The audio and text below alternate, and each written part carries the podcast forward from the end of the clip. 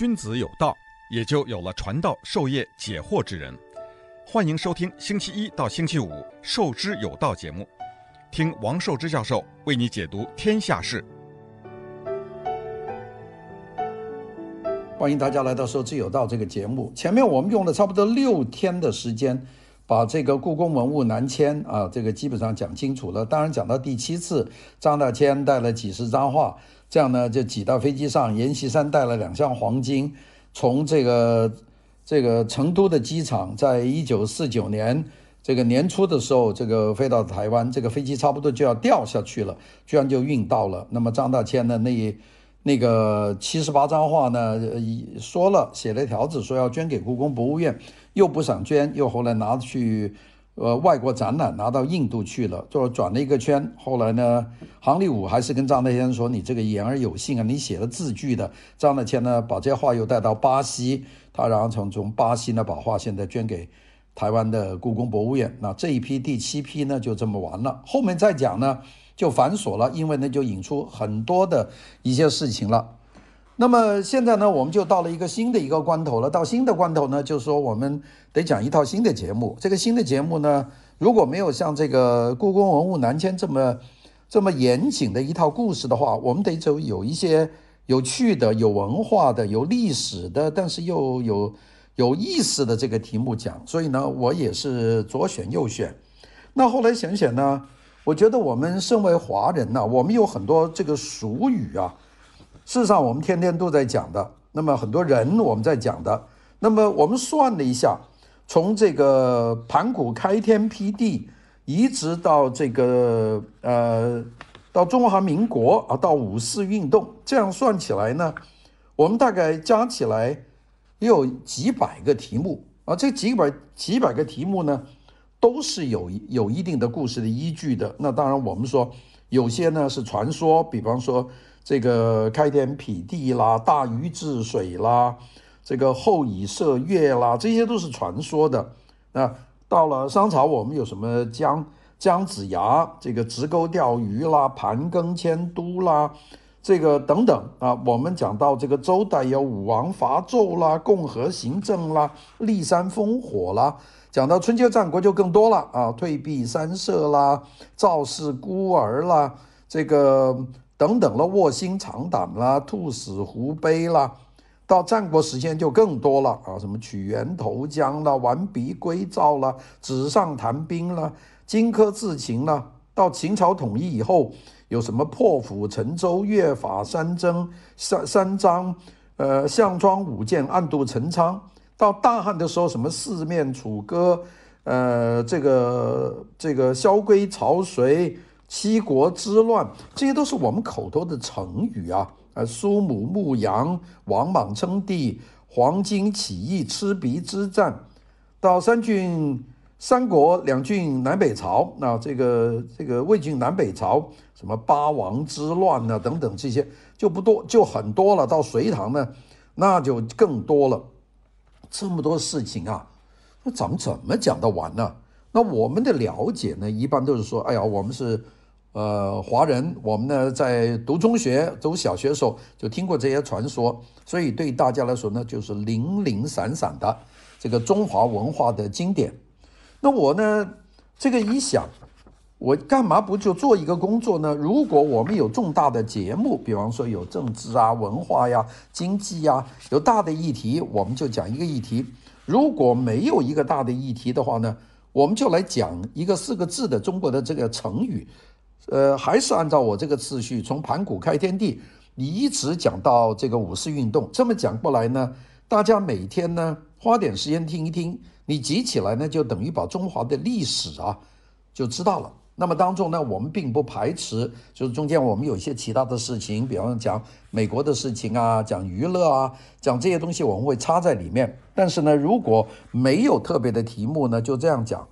我前一段时间讲这个故宫文物南迁呢，我倒讲得很有心得，因为那段的故事很连续，并且很有趣，大家可以连着听，也可以分开来听，那一次一次的迁移，可以听很多故事。所以呢，我从今天开始呢，我们就开始来讲这个故事。这个故事整个呢，我们还是叫做中国史的故事啊，就是讲中国历史的故事。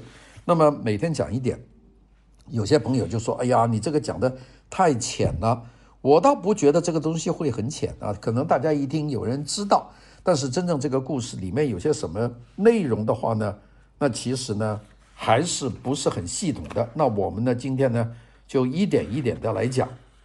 那个我们先讲最早的啊，钻木取火。那个钻木取火是大家都知道，钻木取火现在变成一个成语啊啊，就是说你这个。呃，要钻木取火就是很难嘛。那为什么会有这个成语呢？这个成语呢，就是说我们没有火，人类见到的火呢都是闪电打着了一些枯草，这样就有火。但这个火保存不了。那特别是你想要火的时候没有火怎么办呢？就拿一个木头，另外拿一个木棍，用两只手在搓啊。后来搓搓搓搓到很热的时候，这个木头旁边放一些这些干草，这把干草点着了，不就取火了吗？后来用碎石打、香吉打也有火，这是人类最早取火的。这个的火柴出现以前，人类这个用火呢就很难。今天呢就和大家讲讲这个钻木取火。从原始人到氏族公社这一个过程里面，留下了很多传说，也是中国古代流传下来最多传说的一个阶段。相传呢，在这一个时期的一些大人物呢。他们又是这个部族的首领，又都是发明家。那但是这些传说呢，都是古人根据远古时代的原始人的生活呢所想象出来的。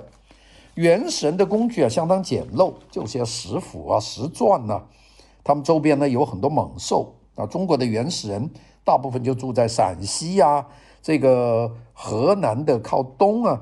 呃，住在甚至有些住在甘肃的这一带，都住在这个黄河河套地区啊。这是我们最早的。后来有些人当然到了这个江浙一带，那是晚一点。最早的是在那个陕西的那一带，周边呢有很多的猛兽，时时的就生活在这个危险之中。那么他们呢就要想办法，第一个呢就是要把自己住的地方搞得安全一点，平时在地上搭一个窝棚，这野兽一进来。人就给吃了，那怎么办呢？看见鸟在树上搭窝，虽然他们最早呢，就是砍了一些树枝，在这个树上呢搭一些这个窝巢结构，就住在树上。这是一种学着在鸟上做窝，在树上建造房屋，来防止野兽的攻击。所以呢，大家把这种方式叫做构木为巢。那最最早的人类的住房最早是什么呢？是构木为巢。但是谁发明的这种构木为巢呢？没有办法去究竟，但是呢，传说当中呢，这东西还有一个人，这个人叫有巢氏，就是他有一个巢啊，鸟巢嘛，构木为巢。这个人叫有巢氏，是这个人带领大家做的。我跟大家说，这纯粹是这个传说啊，不可能说有一个人。这个大家学的东拉西拉，这木木棍在树杈上做一个地方，大家爬上去住，这个是比较安全的，这个是很多人的。不过呢。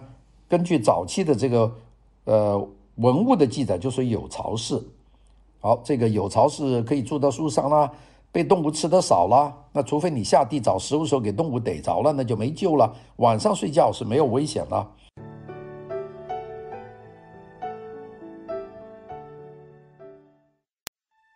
君子有道，也就有了传道授业解惑之人。欢迎收听《授之有道》节目。听王寿之教授为你解读天下事。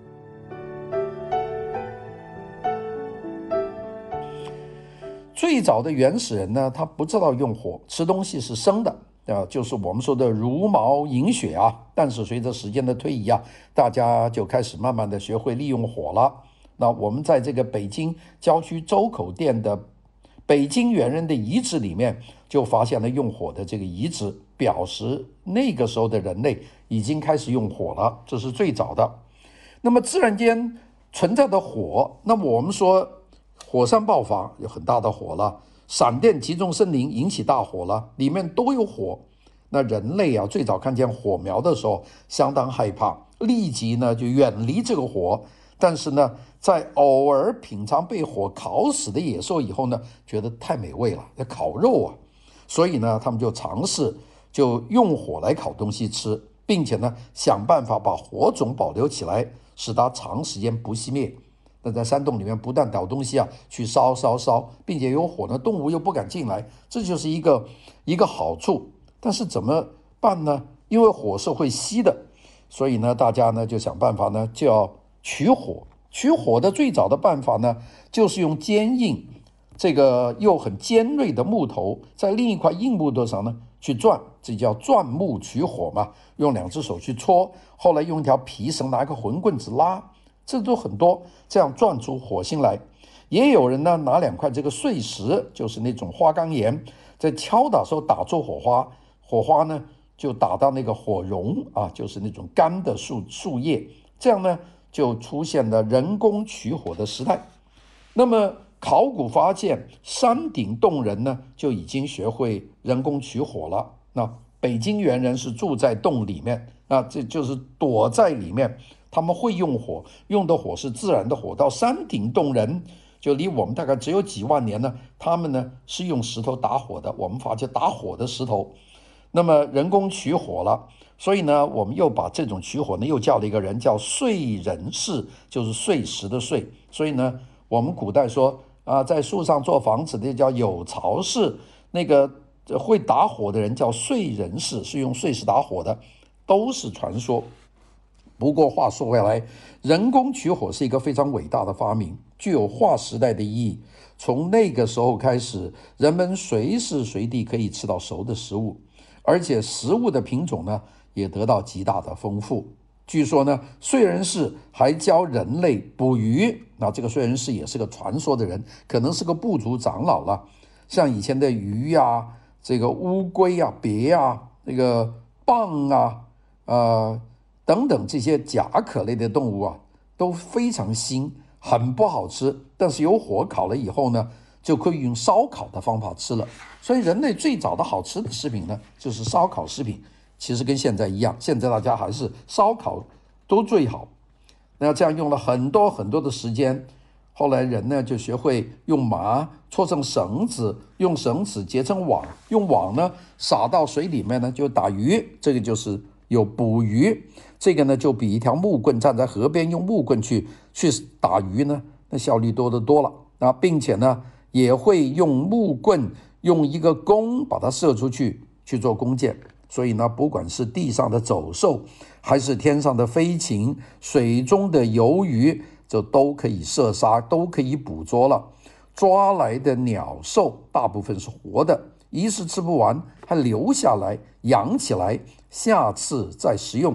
这样人们又学会了饲养，像这种结网、打猎、饲养的生活技能呢，全都是大家在劳动过程当中共同积累下来的经验。但传说当中也说是一个人，说这个人呢叫伏羲氏，伏羲啊发明的。所以我们说有巢氏是在教人在树上搭窝，呃，这个呃，第二个呢就燧人氏是用碎石呃打火，伏羲氏呢就教人呢饲养和种种田。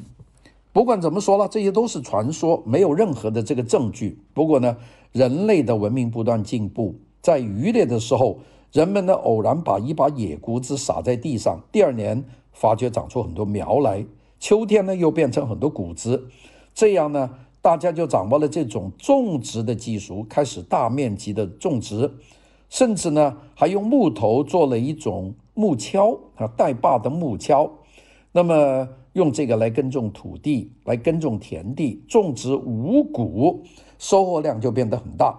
后来呢？传说这种种庄稼技术呢，就归到一个人的身上，叫神农氏。啊，我们讲这个有一批四个人，那都是代表中华民族的成长了。这个有巢氏在树上搭窝，燧人氏这个用碎石打火，学会这个有火。伏羲氏是教大家呢去养牲口、捕鱼。然后再是神农氏教大家种田，这就四个解释了我们的。当然还有呢，这个神农氏还到处去尝百草野果，在里面发现了很多可以食用的食物，还发现了很多这个制药的药材。所以呢，大家把这个神农氏呢也尊为医药的这个鼻祖。那么我们这里有了这个有巢氏、燧石氏、神农氏、这个伏羲氏传说人物，构木为巢，钻木取火，到渔猎，到畜牧，到发展农业，这些东西呢，反映了原始人生产能力的发展。这是中华民族的祖先。一九五二年，在陕西西安的半坡村。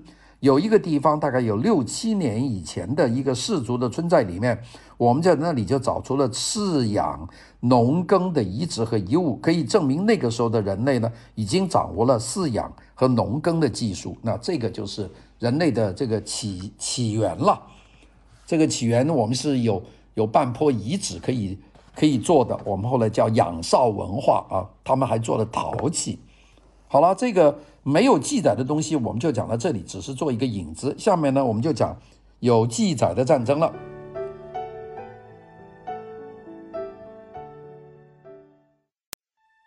君子有道，也就有了传道授业解惑之人。欢迎收听《授之有道》节目，听王寿之教授为你解读天下事。四千多年前呢，我们记记得有个故事叫黄帝蚩尤啊，就黄帝打打败蚩尤，那怎么意思呢？这个四千多年以前，我们黄河、长江流域一带呢，生活着很多氏族和部族，那个时候还没有民族的国家。那么每个部族都有首领，那么其中黄帝呢，就是有一个有名的这个部族的首领。黄柱所住的部落呢，在现在中国西北方的积水附近，啊，这个是在西北方的，在现在这个陕西境内，啊，那里有九水啊，有渭渭水什么很多水，那其中有条积水，这个积啊，女字边一个成字啊，这是中国最古老的姓，中国最古老的姓都是女字边的，所以这个积呢是中国最古老的姓，因为是母氏系部族嘛。跟母亲姓要姓姬，所以中国说最古老的姓什么呢？都是有女字，像姜啊，姜子牙的姜下面有一个女字，姓姬，这都是最古老的姓啊。那么后来呢，这个姓呢就迁移到河北的宿雾怀来一带，那就搬到宿雾。那么在那个地方，黄帝这个部落主要就是畜牧业和农业，也就是这边种田，那边养牲口。就又定居下来了，就不要在山里呢，这到处找，所以就住到平原来了。这个时候呢，和黄帝同一时代，另外有一个部族的首领，这个首领叫炎帝。这个炎帝呢，住在中国也是在西北。一一个这个黄帝从西北就搬到河北来了，炎帝呢还在西北，他住在江水一带。江呢也是最古老的姓了，就是一个一个就姜子牙的姜嘛。据说啊，他呢跟皇帝呢是近亲，但是炎帝的这一族啊日益衰落，而皇帝这一族呢就变得越来越兴盛啊。大家听到皇帝，他不是现在那个皇帝，上面有一个这个日字，下面一个王字，是黄颜色的黄啊。皇帝只是一个部族的首领啊。现在大家把他说，我们都是炎黄子孙，就是炎帝和皇帝，是不是呢？这个要打个大的问号，因为这两个人都是传说里面的人。这个时候呢，还有少数民族九黎族，他的首领叫蚩尤。这个蚩尤呢，非常的凶悍，但是少数民族嘛。九黎族，九黎族呢有八十一个兄弟，一个个凶猛无比啊。那据传说说，这些人呢都有猛兽的身体，铜头铁顎，连吃的都和与众不同啊。这个说法把他们说的非常厉害，吃的是沙和石头。还制造出这个刀戟弓弩各种兵器，经常呢就带他们的部族去侵略其他的部族，这就蚩尤啊，这个是九黎族的这个首领，这个族叫九黎。有一次呢，这个蚩尤呢就侵占了炎帝的地方，那大家知道炎帝是个一个衰退的部落，炎帝呢就率兵就奋起抵抗，就根本就打不过这个蚩尤，被蚩尤打得一败涂地，就跑到什么地方呢？跑到河北的苏禄呢，就求皇帝帮忙。其实皇帝呢，也就觉得这个蚩尤是心头大患，如果不把这个九黎族啊把它灭了的话，那就没办法了，可能他们这个炎黄都要完蛋。于是呢，皇帝呢就联合各个部族，准备人马，在苏禄的田野上呢，和蚩尤呢展开了大决战。对于这个大决战呢，就有很多神话的传说了啊，有说皇帝驯养了熊、貔、貔貅、呃蛆、虎六种动物啊。这这个熊我们知道，这个虎我们知道，其他的几种传说动物了，一个叫霸，一个叫貔，一个叫貅啊。这是什么东西呢？它就像狮子或者野猫啊、猞猁那样的东西，能不能打仗不知道。至于蛆是什么，我们都不知道。但是这些呢，就是六种野兽。这个六种野兽呢，就是皇帝驯养的，那就是有六种野兽，可能就是豹子啊、老虎啊，或者是这个山猫啊，这这样的东西吧，就是这种东西。在作战的时候呢，这个皇帝就带了这一批的这个动物，六种动物有几十头之多啊，一起放了出来助战。那么，当然有些人说这根本就不是动物，这是这六种野兽是六个以野兽命名的氏族，就是有六个部族都特别能打，熊族、百族、皮族、修族、驱族、虎族六个，那不是六个动物，是六个它的部族啊，这么这么说。但是呢，蚩尤的士兵十分凶猛，遇见皇帝的军队呢。这打起来啊，加上又有这个六个部族或者是六种野兽一起来助战，就没有办法抵抗，就全部败退了。这叫皇帝打蚩尤啊，这个是我们经常讲的。皇帝呢就率领士兵呢乘胜追击，虽然当时天昏地暗呐、浓雾弥漫，雷电狂鸣啊，狂风大作，皇帝的士兵呢打不下去，那么蚩尤呢就打赢了。那这里又有一个传说，蚩尤请了这个风伯雨师来助战。那这个人类啊，对自然现象没法解释呢，就说后面有神，说蚩尤呢认得这个风伯，这个雨师，那这个雨师来下雨，风伯来刮风，狂风大大雨啊，电闪雷鸣。黄帝呢也去找人，找天女协助，就驱散了风雨。啊！突然之间，风雨停止，晴空万里。最后呢，皇帝带了他这批军队呢，就把蚩尤就打败了。啊，这个叫皇帝打败蚩尤，就这么一个传说。还有一种传说，说是蚩尤利用巫术、妖术制造大雾，使皇帝的兵士呢迷失了方向。后来呢，皇帝用了指南车。啊，就是指南针来指引方向，带领士兵呢朝着蚩尤逃跑的方向追击，最终呢将蚩尤呢活捉并且杀死。那么这些神话其实没有什么真的，可能呢当时有一场这个自然风暴，除此以外没有什么别的。但是呢，皇帝打赢这个是比较多的，战争打得十分激烈。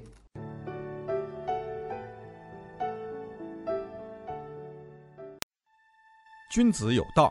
也就有了传道授业解惑之人。欢迎收听《授之有道》节目，听王寿之教授为你解读天下事。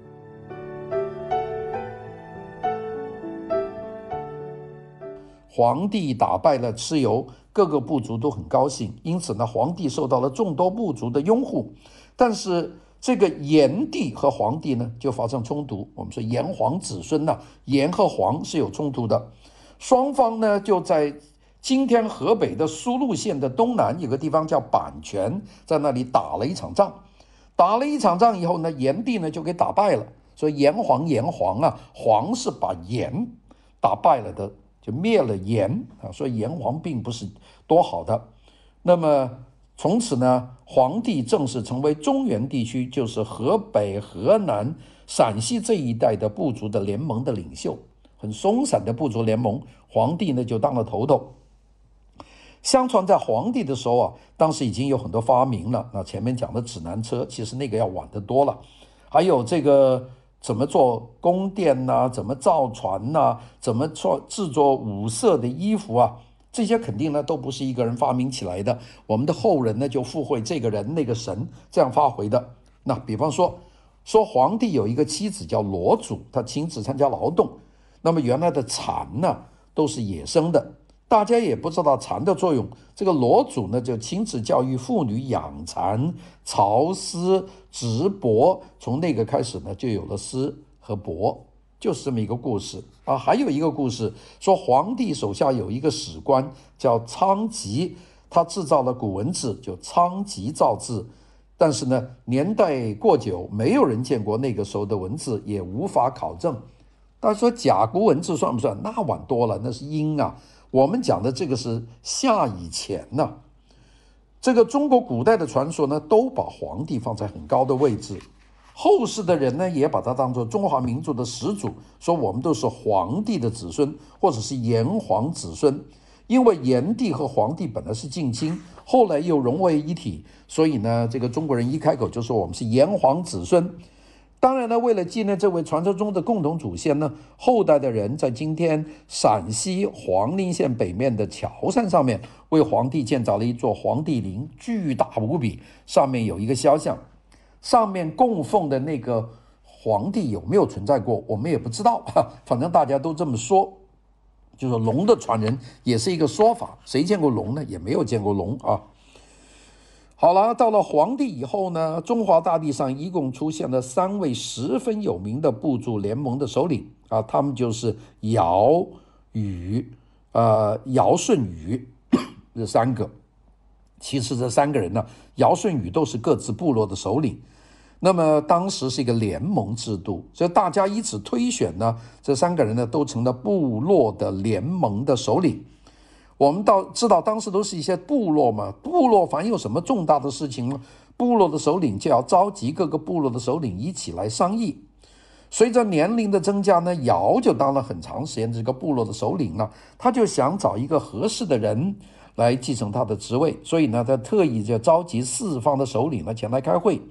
尧呢就把这个想法跟大家讲了，说我年纪大了，我得找一个人当。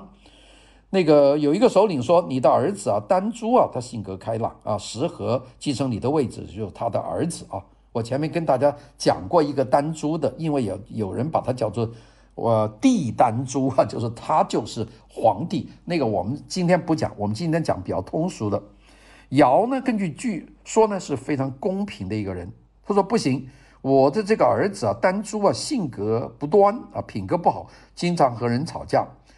另一个人呢，就说啊，他说有一个人呢，主管水利，他叫共工啊，大家记得共工撞不周之山嘛，就这个共工，他的工作，讲的做得不错，可以推荐他。这个尧啊，摇着头说不行，共工呢能说会道，但是表里不一，用这种人我不放心啊。你看，把中国古代的这些圣人呢，讲的就是这不得了了啊，就完全像一个极为开明的一个君主了。但事实上并不是这样的。我们以后再跟大家讲这个里面的故事。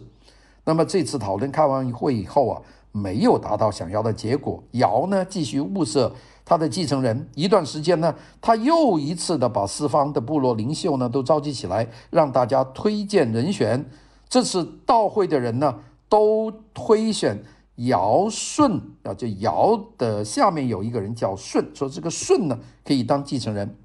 尧呢就点了点头说：“哦，我也听说过这个人，这个人不错啊，你们将他的事迹讲给我听听啊。”那大家就把这个舜的事情讲给尧听，说舜的父亲啊很糊涂，大家呢叫做叫他叫做瞽叟。